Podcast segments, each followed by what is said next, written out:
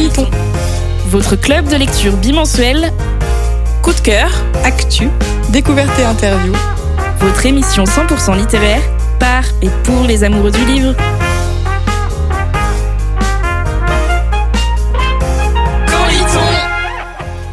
Bienvenue dans Quand lit-on, votre club de lecture radiophonique à retrouver en podcast, à la radio et sur Twitch. À la base, on partage une passion, la lecture, mais on est aussi devenu une joyeuse bande d'amis. Au programme, coup de cœur, événements, invités et débats. Retrouvez-nous aussi sur Instagram, camp.ly.on, pour encore plus de fun et de coulisses. Alors, quand est-ce qu'on lit? J'espère que vous allez bien. Alors avant de se projeter sur 2023, quelle a été votre meilleure lecture de 2022 euh, On commence par Manon. Coucou, bonne année. Bonne année.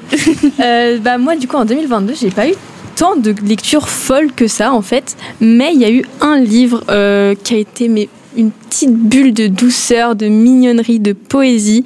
Euh, C'était vraiment adorable. Enfin, vraiment pour les fans de Françoise Hardy et des années 70, vous allez être servis. Et du coup, je parle de H tendre de Clémentine Beauvais, qui a vraiment été euh, trop trop mignon. Enfin, c'est vraiment il y a des personnes âgées. J'adore les livres avec des personnes âgées. et vraiment, c'est un livre qui va rester euh, dans mon cœur, quoi, parce qu'il est adorable. On, on continue avec les meilleures lectures. Cassandre, toi, ton coup de cœur de 2022 alors moi j'avais prévu de lire 50 livres et j'en ai lu 50 donc j'étais bien contente, j'ai lu pas mal de choses, j'ai avancé dans les sagas de manga, j'ai découvert la pub de Madeleine Miller et j'ai un petit euh, petite mention spéciale pour euh, Jurassic Park en, audio qui ça m'a rendu nostalgique des films parce qu'en fait c'était les livres euh, historiquement avant les films et c'est vraiment très enrichissant, on en apprend plus que ce qu'il y a juste dans les films. Donc voilà et là j'ai un objectif de 55 lectures typiquement légèrement relevé pour 2023. Ouais, on va parler de vos objectifs aussi, vos bonnes résolutions parce que bah voilà, il faut en tenir aussi des bonnes résolutions quand on est lecteur. Par exemple, ne pas acheter trop de livres. Evelyne, tu as une bonne résolution? Euh, oui, en fait, cette semaine, j'ai fait le compte de toutes les sagas que j'avais en cours. Et là, j'ai pleuré un peu, puisque j'arrive à plus d'une centaine quand même en cours.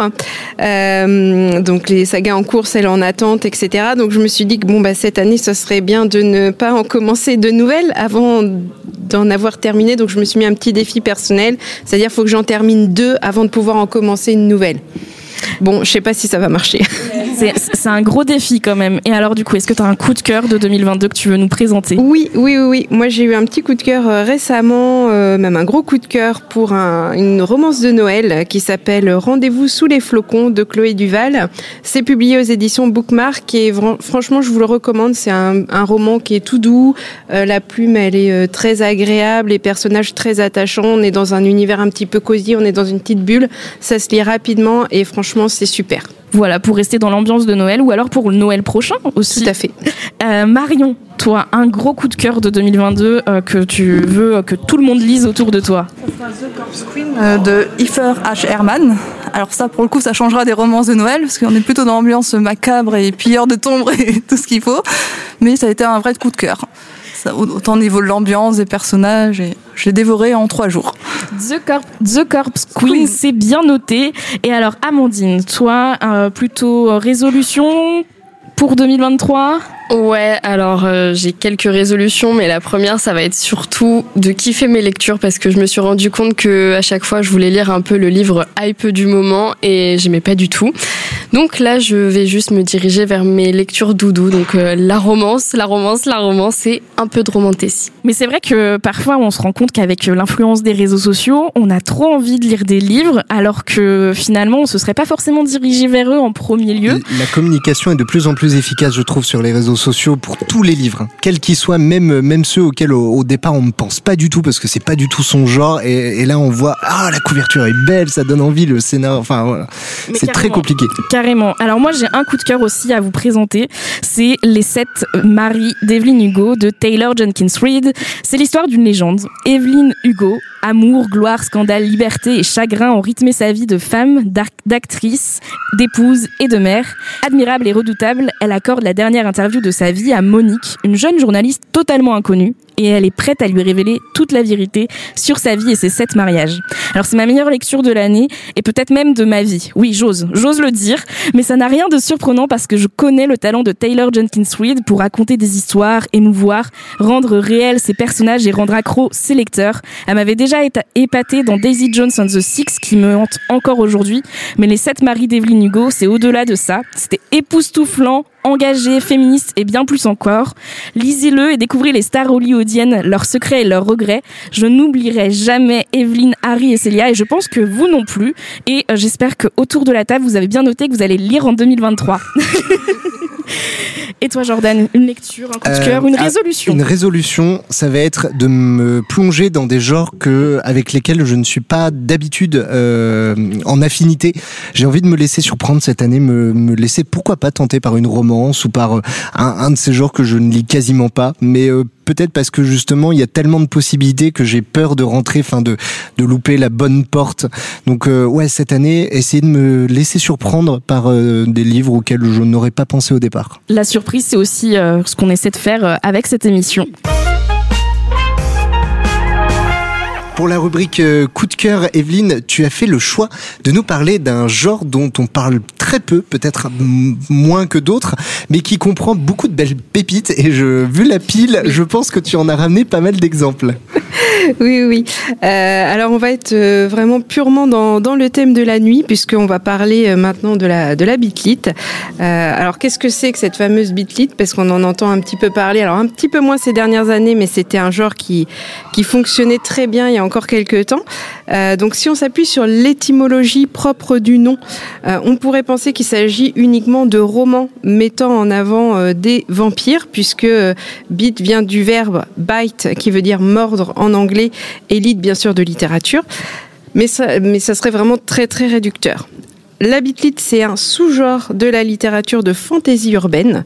Ce sont des romans qui mettent généralement en scène une héroïne.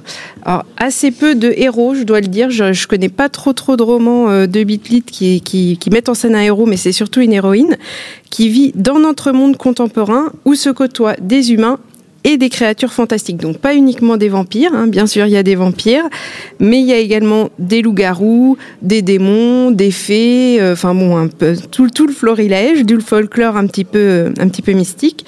Et ce genre mixe généralement une part de romance, pas mal d'aventures et euh, voire même parfois une intrigue policière. Alors c'est un genre qui a explosé au début des années 2000, euh, d'abord aux États-Unis, puis après ça s'est un petit peu propagé. Et c'est un un genre qui s'adresse euh, aussi bien à un public adolescent, hein, on le voit avec euh, la saga euh, Twilight de Stéphanie Meyer qui est, qui est sorti il y a quelques années, gros gros succès littéraire et après euh, avec tout ce qui en a découlé, hein, donc euh, les films, euh, donc je crois qu'il y a eu des romans graphiques aussi pour la série Twilight, mais c'est un genre qui s'adresse aussi à un public un petit peu plus averti avec certaines séries qui vont même jusqu'à un peu d'érotisme. je pense notamment à la, à la saga Anita Blake de Laurel K. Hamilton qui compte je sais plus, 20 ou 25 tomes maintenant. Donc, euh, mais voilà, c'est un genre qui, euh, qui est assez prolifique, qui a un, public assez large et euh, qui a connu vraiment son apogée jusque dans les années 2010 avec une multitude de titres publiés ainsi que bon nombre d'adaptations cinématographiques ou télévisuelles Parmi les plus connus, on pourra citer La communauté du Sud de Charlene Harris, adaptée sous le titre True Blood ah, euh, oui, oui, oui, oui. Là, oui, on se dit, euh, c'est plutôt la couverture du livre qui est plus parlant, euh, qui a été, je crois que c'est HBO qui a, qui a dû faire la série. HBO, voilà, c'est très très bonne série de toute façon dès que c'est HBO. Et les, pour une fois, je trouve que la série est mieux que les livres. C'est dire parce que souvent c'est plutôt le contraire. Et moi qui ai lu plus ou moins toute la série, j'ai trouvé, enfin toute la saga livresque, j'ai trouvé que la, la, série était plutôt meilleure. Il y a combien de tomes en, en livre oh, Je sais plus que euh, au moins 10. je D'accord. crois. Dans la Donc, euh, Bitlit, on aime bien faire des longues oui, sagas. Oui, hein. oui, oui, ça va, euh, ça va très très loin. Euh, Alors c'est assez peu euh, souvent que j'ai rencontré un tome unique. Souvent c'était à minima des trilogies, mais ça peut monter jusqu'à la saga Anita Blake. Je crois qu'il doit y avoir 22, 23 tomes, et je crois que c'est pas fini. Donc, euh, donc sinon il y a aussi euh, la saga Vampire Academy de Richel Mead, euh, qui a été, euh, je vois que Mandy Il y en a prépare aussi son exemplaire pour vous en parler tout à l'heure. Et euh, donc là, de mémoire, il y a six tomes, cinq ou six tomes. Et euh, ça a été adapté deux fois. Donc une fois en film et une fois en série. Euh, série que vous pouvez découvrir sur Prime. Il y a aussi La chasseuse de la nuit de Janine Frost. Donc là, c'est pareil, il y a un max de, de tomes et il y a pas mal de spin-off aussi. Donc si c'est une moi, je, perso, c'est une de mes sagas préférées. Euh, donc c'est vraiment euh, très sympa. On a aussi la confrérie de la Dague Noire de J.R. Ward ou encore Mercy Thompson de Patricia Briggs. Là c'est pas mal, enfin là il y a aussi pas mal de tomes et là c'est sur des vampires. Donc, comme vous le constatez, on peut remarquer que la plupart des sagas de Beatlit ont été écrites par des autrices anglo-saxonnes, Euh, mais certains auteurs et autrices françaises ne sont pas en reste, comme par exemple Stéphane Soutoul, Georgia Caldera ou Sophie Jomain, euh, qui euh, ont écrit, voilà, donc la Sophie Jomain, c'est la saga Les Étoiles de Noces Aide avec des loups-garous. Plus dernièrement, il y a Victor Dixon avec Oui. sa saga euh, Vampiria aussi, euh, qui me fait énormément de l'œil. qui a donné un, un sacré coup de, de, je trouve, dépoussiérage aussi sur le genre euh, et euh, vraiment ça cartonne bien bien. Mm, oui, oui, bah moi c'est quand j'ai lu le résumé, je me suis dit il faut absolument que je le lise. Moi qui aime bien toutes les histoires avec les vampires, etc. Euh, mais vraiment c'est quelque chose euh, qui, euh, j'ai l'impression, reprend du rebond après être un peu Mm. tombé dans un creux. Euh, bon, en tout cas pour ma part, moi j'ai toujours aimé ce genre-là. J'en ai lu énormément et je continue d'en lire. Je pense que c'est le cas autour de la table. Je ne sais pas si certaines ont lu. Je vois qu'il y, a des- il y a des hochements de tête, mais effectivement, c'est c'est- euh, un genre qui est très intéressant, très prolifique, et il y en a un petit peu pour tout le monde. Mais carrément, moi, je, je bah, vraiment euh, fascination, la saga Twilight. C'est comme ça que j'ai découvert Mm. du coup euh, ce genre, euh, les vampires. Et c'est vrai que bah, je m'en suis un peu éloignée. Mais là, avec Vampiria, avec aussi des nouvelles sorties qui vont arriver début février, Belle Morte chez Hachette Roman, je crois. Bah, en fait, les vampires, on, on- on- c'est un peu le plaisir coupable. Quand on y retourne, on y revient. Euh, je sais pas ce que t'en penses, Amandine. C'est quelque chose aussi que, que tu aimes, les vampires. Exactement, puis avec euh, Empire of the Vampire, je crois, de J. Christophe, mais j'aime tellement ces histoires maintenant, ça revient. Donc euh, ouais d'ailleurs- euh, le, tome 2 il sort quand euh, ben, de je ne sais pas, je, ne sais pas, on n'a pas de date pour l'instant, Ah, mais oui, je vous, je vous le recommande également. Chez Deux Saxus, voilà. C'est le moment où on va jouer ensemble. Le jeu de ce soir est animé par Cassandre. Alors oui, donc le jeu de ce soir, c'est sur le thème de la nuit, puisque ce que serait un bon livre sans un passage de nuit? Un passage où les personnages affrontent leur peur, en espionnent d'autres, font la fête, préparent un complot, retrouvent un amant. La nuit dans les livres, c'est tout cela, mais bien plus encore. C'est pour cela que ce soir, je vais essayer de vous faire deviner à quel livre appartient une scène que je vais décrire, qui se déroule donc la nuit. Alors euh, pour vous échauffer, je vais commencer tranquillement. Vous êtes prêts? On est prêt. Nous sommes trois, cachés sous une cape. Nous déambulons à travers les couloirs d'un château. Vas-y, Evelyne. Ça arrive au terre. Oui C'est pas un extrait directement du livre, c'est euh, une Non, tra- c'est un. une Je vous réécriture. raconte. D'accord. Oui. Ok. Parce que si je vous mets le texte, on n'est pas rendu. Alors, un premier point pour Evelyne. Ensuite, lorsque je dors, je vis dans un rêve éveillé. Depuis quelque temps dans mes rêves, je croise une jeune femme à la peau bleue. Je viens vers elle. Je Camille. sais, je sais, c'est le faiseur de rêve de Lainey Taylor. Oui. Une de mes fantaisies préférées, vraiment, je vous le recommande. Ensuite, je suis cachée sur un arbre et je décide d'y passer la nuit. Un groupe de jeunes me repère et tente tant bien que mal de me faire tomber pour me tuer. Oui, c'est bien Hunger Games, un point pour Marion quand Katniss au début euh, essaye tant bien que mal de survivre toute seule euh, dans la forêt. Alors, un petit quatrième.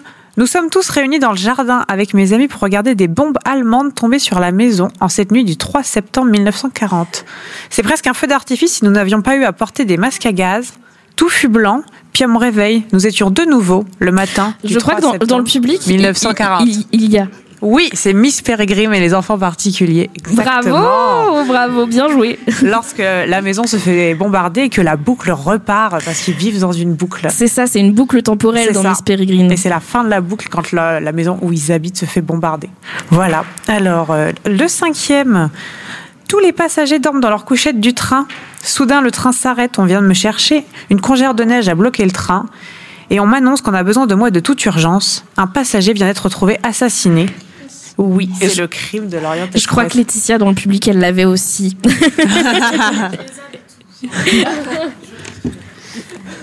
Et euh, je vous en ai préparé un petit dernier puisque vous avez été fort rapide. Alors, il y a trois sœurs qui prennent possession de trois jeunes femmes tous les ans. Pour se venger tous les ans durant une chaude nuit de juin, elles envoûtent trois jeunes hommes dont on retrouvera les cadavres sur la plage une fois le jour levé. Je l'ai, je crois. Je Oui. crois. The Wicked Deep? Oui, le week-end dit de Sheeran Show. C'est ça, c'est une histoire un peu de sirène, de sorcière, on sait pas trop. Je me souviens plus ça, des fantômes aussi. C'est des sorcières, qu'on- enfin c'est trois femmes qui ont été accusées de sorcellerie, qui vont noyer et elles reviennent deux ou trois siècles plus tard. Et tous les étés, elles prennent possession de corps de jeunes femmes pour noyer les hommes, pour se venger des hommes qui les ont tués. euh, voilà, et donc les nuits, elles les envoûtent sur la plage l'été, quand ils dansent, quand ils viennent en vacances, et finissent par euh, gentiment les noyer. Ça a l'air sympathique comme tout, dis donc, comme histoire. Très Je note quand même la référence. Et on, on vous remettra toutes les références des livres dont on parle. hein. Évidemment sur le site internet et puis sur YouTube pour le replay. Euh, merci beaucoup. En tout cas, Cassandre, c'est un super, euh, une super idée de jeu de nous mettre en situation avec la scène. Je trouve c'était trop chouette. Voilà, j'ai bien cogité devant ma bibliothèque pour me dire alors qu'est-ce qui se passe de nuit, qu'est-ce qui se passe de nuit de signifiant, pas juste les personnages dorment Ouais. ou se font une bouffe. Ah, c'est Ben, pas si évident que ça en plus de retrouver la scène Oui, c'est exactement. Ça veut dire que tu as quand même une très bonne mémoire, du coup, pour euh, te rappeler qu'il y a des passages de, de nuit dans, dans tes livres. Bah, Il y en a certains, ça allait euh, parce que c'est le thème, comme le faiseur de rêve, comme il rêve, c'est la nuit, etc. Mais ouais, il y en a, j'ai un peu cherché, je suis un peu allée refouiller dans les livres parce que euh, parce que parfois c'est c'est pas évident de savoir. euh, dans un film, ça marque, mais dans, dans un roman, parfois, c'est un peu plus transparent. Ce soir, des conseils littéraires autour de la nuit proposés par l'équipe. Mais euh, le public peut également proposer des idées de lecture sur le thème de la nuit si vous en avez, donc n'hésitez pas. Euh, on commence tout de suite avec euh, Evelyne. Pas de souci. Alors moi je vais rester dans l'univers de la bitlite puisque moi je vais vous présenter, euh, je pense que c'est vraiment un de mes livres préférés de tous les temps et euh, probablement ma saga préférée dans, dans, dans l'univers de la bitlite. Euh, ça s'appelle Le Protectorat de l'ombrelle de Gail Carriger qui a tourné pas mal sur les réseaux sociaux il y a quelques années quand même, hein, je dirais ouais presque dix ans. Et euh, c'est génial. c'est euh, en fait à mi-chemin entre la bitlite et le steampunk. Et en fait, ça se passe dans euh, le durant le règne de Victoria euh, en Angleterre. Donc c'est vraiment euh, l'ère victorienne. Et nous suivons le personnage d'Alexa Tarabotti, qui est une jeune anglaise de 25 ans, qui bien évidemment est considérée comme une vieille fille. Hein, 25 ans euh, sous Victoria, bon bah voilà, on n'était plus vraiment considéré comme de la chair fraîche hein, à 25 ans. Et en fait, elle cache un secret. elle cache secret, c'est qu'elle est née sans âme. Et elle est née sans âme dans un monde où en fait la reine Victoria, règne sur des humains, mais aussi sur des vampires et des loups-garous. Et euh, c'est génial, vraiment. euh, il faut le lire rien que pour la plume de l'autrice qui est euh, super ironique, très drôle. Si vous lisez un peu en anglais, je vous conseille plutôt de le lire en VO parce que euh, on perd un peu quand même quelque chose, le côté ironique à la traduction. Mais vraiment, c'est super. Je ne peux que vous la recommander. Ça reste un de mes coups de cœur de tous les temps. Et en plus, il y a euh, pas mal de spin-offs. Donc, il y a cinq tomes dans cette première euh, série. Et après, il y a des spin-offs et des livres qui peuvent se lire aussi individuellement. Elle a fait pas mal de novellas. Donc, de quoi faire durer le plaisir euh, si vous aimez. Mais vous allez aimer forcément. Donc, je vous la recommande. Eh ben merci. Je crois que ça fait déjà plus un euh, dans la wishlist. Et je comprends mieux maintenant tout ce que tu disais au tout début, euh, les, les longues, les longues sagas. En fait, tu choisis que des longues sagas comme ça. Non, pas que, mais, mais j'avoue qu'en plus, je suis un peu monomaniaque parce que euh, quand j'aime j'aime bien, je finis pas les sagas que j'ai en cours, mais par contre, je- là, j'ai très très envie de tous les relire. Là. On continue avec un conseil de Marion. Marion, ça te dit? Oui, ça me dit bien. Alors moi, je vais vous conseiller Le clan Bennett de T.J. Klune, qui est une saga de 4 tomes sur les loups-garous. Alors là, au début du livre, Ox a 12 ans et voit son père partir de chez lui en lui disant qu'il ne vaut rien euh, parce qu'il n'est pas assez intelligent. Donc ça met dans l'ambiance familiale déjà. Donc il va se retrouver seul avec sa mère. Et des années plus tard, à 16 ans, lorsqu'il se balade en forêt, il va, faire il une rencontre qui va bouleverser sa vie. Celle de Joe Bennett, son voisin, qui vient juste de s'installer avec sa famille euh, au bout de la rue. Et en fait, ce petit garçon, il parle, il parle, il parle comme s'il avait jamais, jamais parlé, alors que ça fait deux ans qu'il n'a pas décroché un mot. Suite à un accident qui est arrivé dans sa famille, qu'on va découvrir euh, en lisant le livre. Et du coup, Ox va faire la connaissance de la famille Bennett, qui est en fait une famille de loups-garous. Et du coup, des problèmes, des dangers vont ressurgir de leur passé. Et du coup, bah, ils vont se retrouver tous euh, concernés. Et euh, tout à l'heure, on en parlait avec, avec Mandy. Il paraît que dans ce livre, tu pleures, tu ris, tu pleures, tu ris. Tu passes par une foule d'émotions, en fait. C'est vraiment la plume de T.J. Klune, en fait. Il est, il est, capable de, de, mélanger comme ça euh, les genres euh, et il joue énormément comme oui. ça sur les émotions. C'est assez fort. Oui, parce que là, tu as vraiment l'impression d'appartenir au clan, en fait, à la meute. Wow. Bon ben, on, on, va rejoindre la meute, je pense, pour la, pour le prochain, pour la prochaine émission. Anaïs, ton, ton conseil lecture sur le thème de la nuit. Euh, alors moi, je vous ai apporté ce superbe livre qui ne peut pas passer inaperçu grâce à sa couverture rouge et aussi à sa tranche bleue. Ça, c'est pas très commun. Euh, les éditions de la Martinière nous offrent un très bel ouvrage, non seulement dans sa parure, mais aussi sous ses jupons, puisque le Château des Trompe-l'œil, c'est son nom, de Christophe Bigot, son auteur, euh, est un bijou de littérature, hein, euh, ni plus ni moins. On a cette fenêtre qui s'ouvre sur une, une, illustration pardon, de, de Johann Propin. euh, et si vous êtes assez curieux, vous pourrez en trouver plein plein d'autres à l'intérieur. Euh, et ce château, alors, qu'est-ce qu'il a à nous cacher? Eh bien, on est en 1837. La France est encore bouleversée par la Révolution, même si 50 ans ont passé. Et c'est Baptiste qui porte le récit.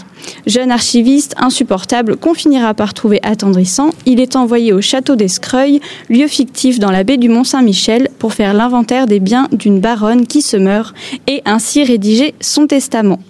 Il va très vite se perdre dans l'immense bibliothèque qui ferait baver n'importe qui autour de cette table et même parmi ceux qui nous écoutent, je pense, mais aussi dans les dessins ou les peintures signées par de grands noms. Baptiste s'interroge, se passionne beaucoup, voire un peu trop. Pourquoi la baronne possède-t-elle autant de livres érotiques, de croquis mystérieux? Personne n'est prêt à lui répondre, tout le monde est distant, voire hostile, et par-dessus tout, il lui est interdit de voir la, la baronne. Alors, est-ce qu'elle existe, cette baronne? Eh bien, un jour, enfin, Séverine, la femme de chambre, elle va lui livrer ses secrets. Entre ces pages, vous trouverez des complots, des rideaux, des, pardon, des rideaux rouges qui se tirent sur des applaudissements, des portes qui s'ouvrent toutes seules la nuit, des bruits de couloir, des fantômes aux yeux bleus et des regards de travers. Dans une ambiance de roman gothique, Christophe Bigot nous transporte à une époque où les liaisons dangereuses se distribuent sous le manteau, où les comédiens n'ont pas le droit de reposer en terre sacrée et où le sang des têtes coupées coule encore sur les pavés.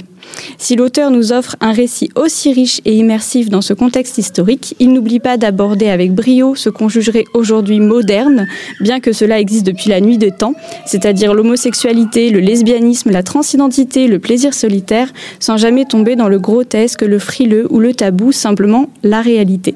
Le château des trompe-l'œil, malgré tous ses secrets et ses coups de théâtre, nous livre une autre vérité. Chacune de ces pages vous poursuivra jusqu'à ce que vous les ayez toutes dévorées.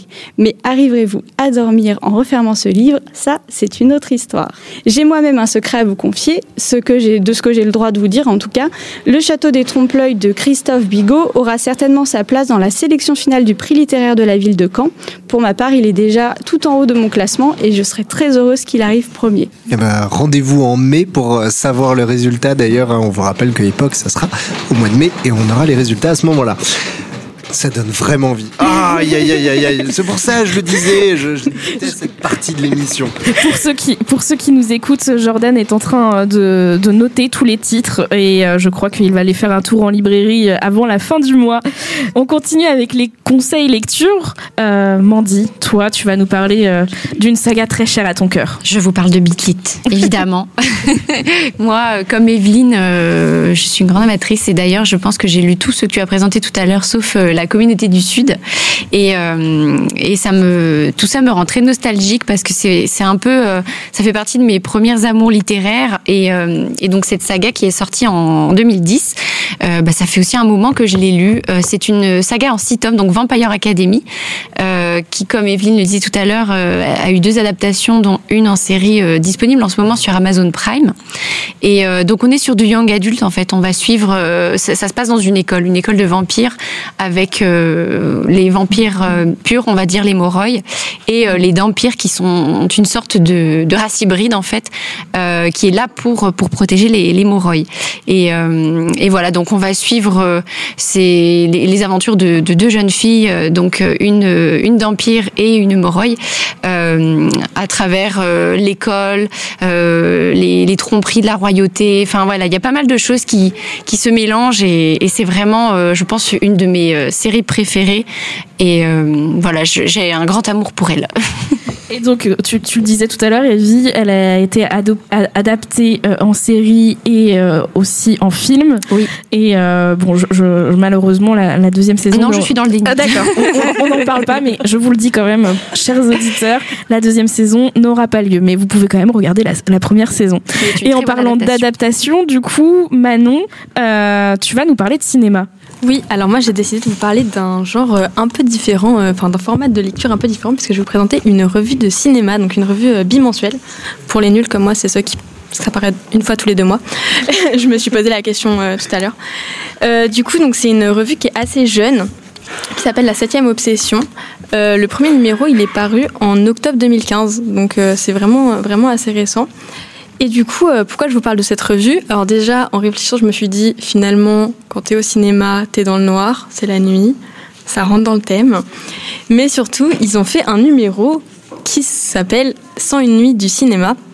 Donc, euh, qu'est-ce qu'on peut retrouver dans, ce, numéro en particulier? Donc, ça va être vraiment plein d'articles euh, qui vont avoir un peu un rapport avec des éléments de la nuit au cinéma. Donc, on va avoir euh, un article sur le film noir, un article sur la lune, enfin plein, plein de choses comme ça. Et surtout, on va retrouver en fait euh, un panel de d'œuvres cinématographiques, 101, c'est- c'est 101 œuvres du coup.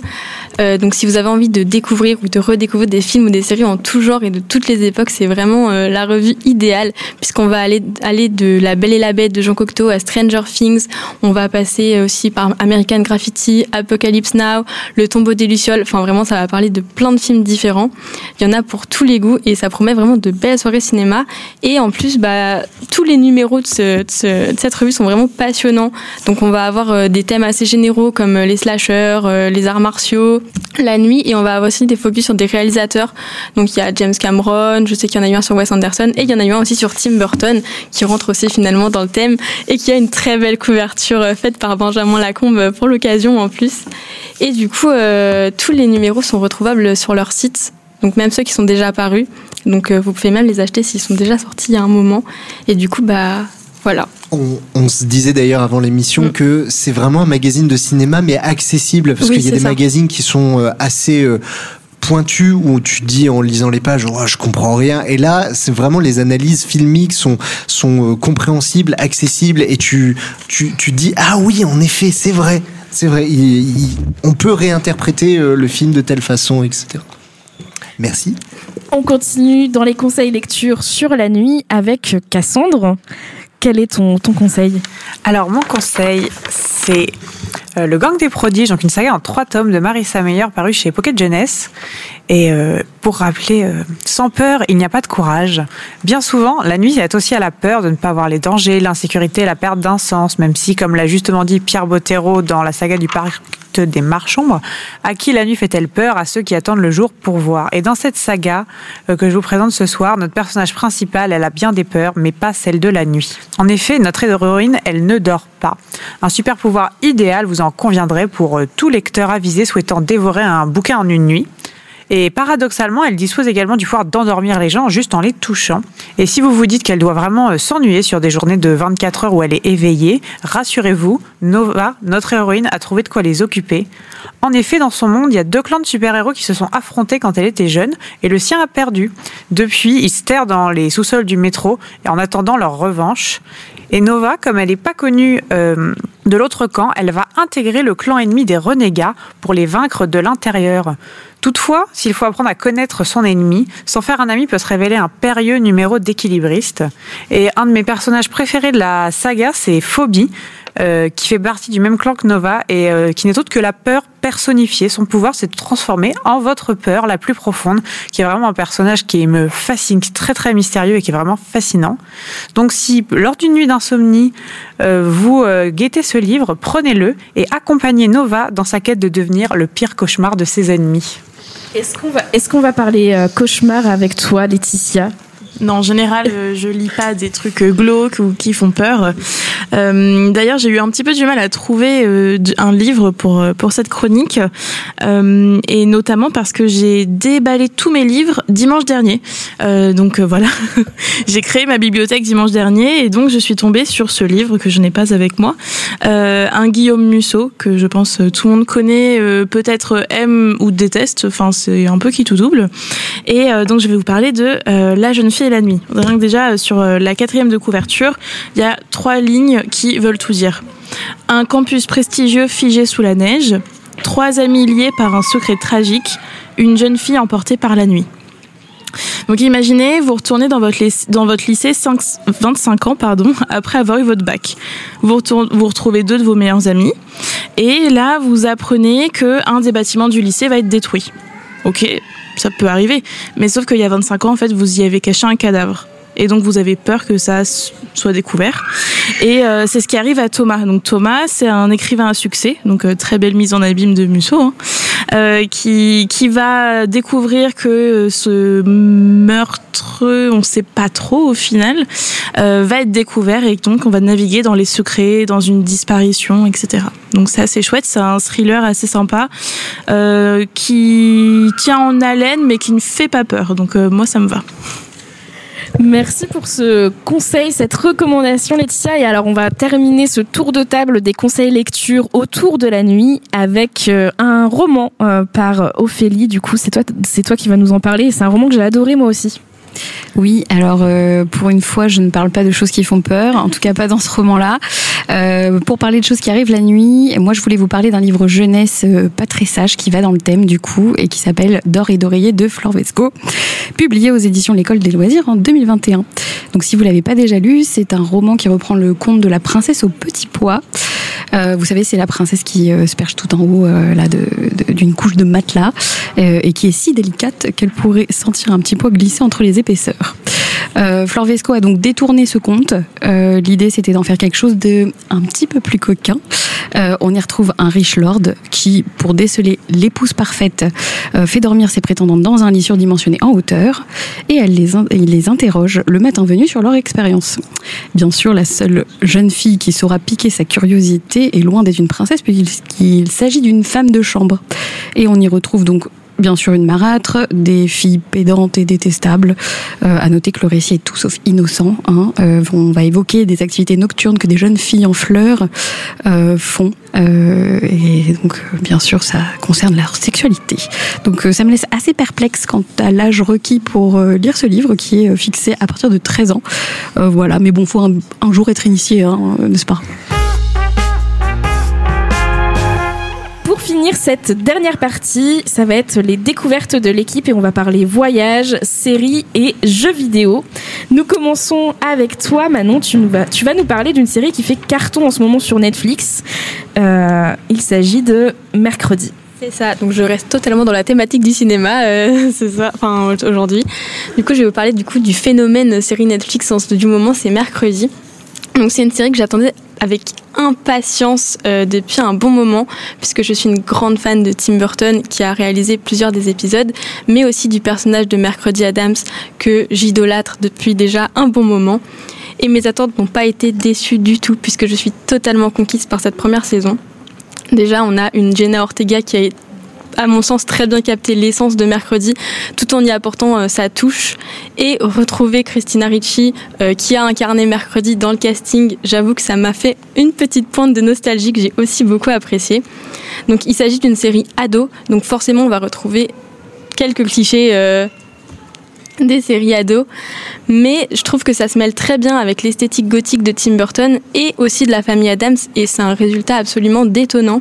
Donc on retrouve la forte opposition entre la société belle et lisse euh, et les figures euh, plus sombres incarnées ici par les marginaux euh, dans leur école qu'affectionne Tim Burton dans ses films puisqu'on peut retrouver ça par exemple dans Édouard Romain d'argent. Enfin c'est quelque chose qui est assez assez marqué dans sa filmographie. Et malgré les apparences j'ai trouvé que l'univers n'était pas si manichéen que ça puisque malgré le fait que oui sa, camarade de chambre est une loup-garou qui adore les couleurs et qui est blonde ben, les personnages sont vachement ambivalents finalement et tout, euh, tout, au long de leur évolution, euh, on voit pas mal de facettes d'eux qui les, rendent pas si manichéens que ça. Et évidemment, je vais parler un peu de l'intrigue, puisque euh, on est sur une série qui est entre policiers, fantastique, avec une ombre un peu mystérieuse et monstrueuse qui va planer sur les personnages et ça m'a tenu en haleine tout du long. Sais bien qu'à la fin, en fait, j'en attends encore. Euh, j'attends une saison 2, une 3, une 4 s'il faut. Moi, je suis, euh, je suis partante. La 2 a déjà été confirmée. Ça y est, donc au moins on peut se rassurer, c'est pas une série qui se terminera au bout d'une saison. Ça va, je ne suis pas frustrée cette fois. Mais du coup, euh, j'ai clairement été comblée par cette série du début à la fin et je vous la conseille pour vos longues soirées d'hiver.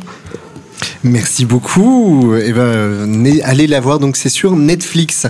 Euh, Ophélie, nous allons avec toi faire un tour du côté du jeu vidéo. Et tu nous as choisi un jeu, et euh, moi je suis curieux de savoir lequel. Alors euh, j'ai voulu trouver un petit jeu vidéo qui colle aussi au thème de la nuit et euh, mon titre, euh, celui qui m'a tapé dans l'œil pendant les soldes, les dernières soldes, tout ce qui est Black Friday, etc. C'était 12 minutes, 12 minutes du studio Annapurna Interactive. Donc c'est un jeu point and click. si vous êtes voilà familier de ce de ce format, cliquez déposer. Donc en vue verticale, vous voyez les personnages d'en haut dans leur pièce et ça se déroule en temps réel.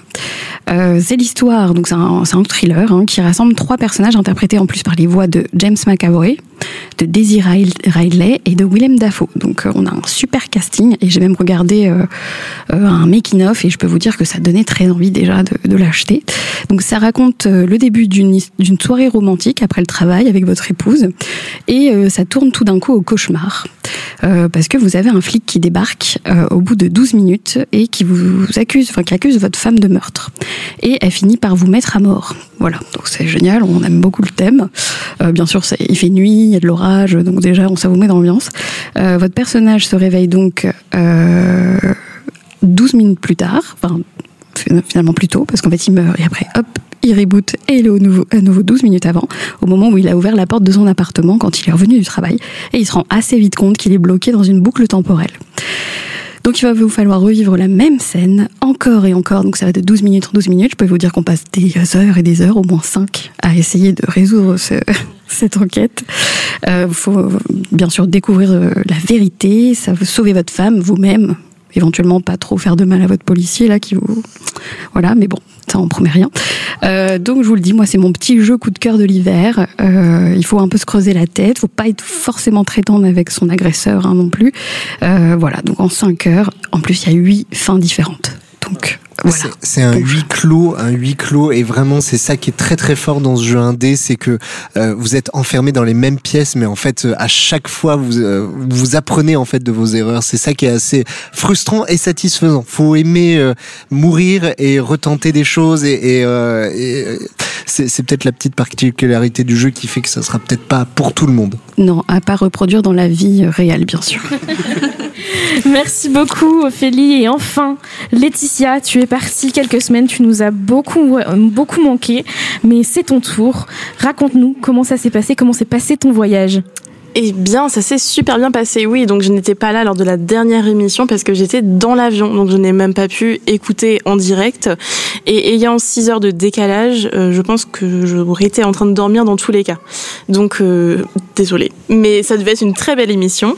Euh, ça a occupé, de toute façon, ce voyage, vraiment toutes mes journées avant, après, même encore maintenant, j'y pense, j'y pense, j'y pense. Et j'y pensais même tout à l'heure en venant. J'étais en train de marcher à côté du port de Caen. Donc, si vous voyez, il fait froid. J'avais froid aux mains, mais j'étais super heureuse. Et en fait, c'est vraiment ce sentiment que j'ai euh, à ce retour de voyage. J'ai toutes mes émotions qui sont complètement décuplées. Et tu es parti où Ah, pardon, et oui, c'est tellement logique pour moi. Euh, je suis partie pendant 42 jours en Thaïlande et euh, je suis partie toute seule euh, avec mon sac à dos, donc pas vraiment seule au final. Et j'ai fait le tour de la Thaïlande. J'ai commencé par le nord et ensuite je suis descendue dans les îles, euh, donc en changeant à chaque fois de ville, d'endroit, euh, en dormant en auberge de jeunesse, donc en dormant peu, euh, en dormant avec des personnes et pas que dormant parfois, malheureusement. C'est très bizarre, je pourrais vous raconter ça avec des oreilles peut-être un petit peu moins innocentes. Mais, euh, mais voilà, c'était assez, euh, assez euh, beaucoup de partage dans, ce voyage, beaucoup de joie et beaucoup de découvertes. Et en fait, donc cette rubrique, c'est la rubrique découverte. Et j'ai essayé de lister un petit peu ce que, ce que j'avais découvert. J'ai découvert donc un nouveau continent, l'Asie. C'était la première fois que j'y allais. Euh, bon, j'avoue que j'ai commencé avec un pays qui est quand même assez connu. Enfin, la Thaïlande, beaucoup de touristes et de voyageurs y sont allés. C'est quand même très touristique, très ouvert. Et c'est un des pays reconnus pour les voyageurs seuls et même les voyageuses seules. Donc c'était assez safe comme comme premier pays. Donc j'ai découvert ce pays qui est magnifique, euh, que ce soit au niveau des paysages, que ce soit au niveau des constructions humaines. Euh, j'ai découvert aussi euh, donc euh, des, des cultures, euh, enfin une culture euh, très influencée par le bouddhisme que je ne connaissais pas du tout. Donc j'ai eu beaucoup de discussions avec des tags mais très enrichissantes sur le bien, le mal, etc. Donc c'était vraiment chouette.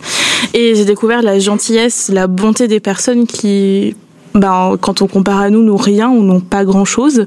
Et ils sont ouverts vraiment, mais le cœur sur la main. Donc beaucoup de fois, j'ai pleuré parce qu'on était gentils avec moi. C'est super bizarre de dire ça, mais ouais. Euh, et j'ai découvert, donc comme je disais là aujourd'hui, euh, cette joie que je ressens depuis mon retour. Bah, j'ai découvert là-bas à rigoler toute seule, comme un peu une débile, dans l'eau en train de nager, en me disant mais c'est magnifique, ce monde est magnifique. Donc voilà. Et euh, je me suis aussi découverte beaucoup plus calme, beaucoup plus sereine, euh, en me disant que en fait j'arrivais à faire ce que je voulais faire à l'autre bout du monde toute seule. Et en fait c'est stylé. Enfin, genre j'ai découvert les possibles qui s'offrent à nous et en fait on a notre pouvoir. Il faut juste qu'on taise nos peurs. Donc là je reprends le thème de ces nuits à lecture, la peur. Il faut juste qu'on taise nos peurs et qu'on se lance quoi, c'est tout. Enfin voilà, j'aurais plein de trucs à dire, mais je vais m'arrêter là. C'est c'est super émouvant de t'entendre parler. Bah, on est toutes euh, à, à t'écouter, à boire tes paroles. Et surtout, moi, je trouve que t'es hyper épanouie. Et euh, je pense qu'il faudra qu'on en reparle dans de prochaines émissions de ce voyage qui euh, t'a changé. Et euh, je suis trop contente pour toi, trop fière de toi. Et je pense que je parle au nom de toute l'équipe, du coup. Donc euh, voilà, on est très contente de t'avoir retrouvée aussi parce que tu Moi nous aussi. manquais. Moi aussi, très contente d'être de retour. Et ça, c'est quelque chose que, qui m'a aussi autant surprise. C'est que je suis extrêmement heureuse d'être là. Hier, je, enfin, hier, la semaine dernière, donc, je déballais mes cartons de livres et j'étais extrêmement heureuse. Hier, je prenais ma douche en mettant de la musique. J'étais chez moi, j'étais extrêmement heureuse. J'ai un dégât des eaux, mais c'est pas grave. Je suis heureuse. enfin, voilà, ouais, c'est, ouais, c'est ça. La je- redécouverte des plaisirs simples. mais c'est exactement ça. Je suis retournée voir mes collègues et non, et ça allait, c'était chouette. Il y a eu que du positif. Enfin, voilà. C'est peut-être aussi un prisme de lecture qu'on a, mais euh, je suis heureuse. Eh ben merveilleux, on est très heureux avec toi également. Merci pour ces belles découvertes. C'était Quand lit-on Un podcast 100% littéraire à retrouver sur Twitch et Radio Toucan. Nous espérons que cet épisode vous aura plu et si c'est le cas, n'hésitez pas à en parler autour de vous et à nous rejoindre sur Instagram at camp.ly.on.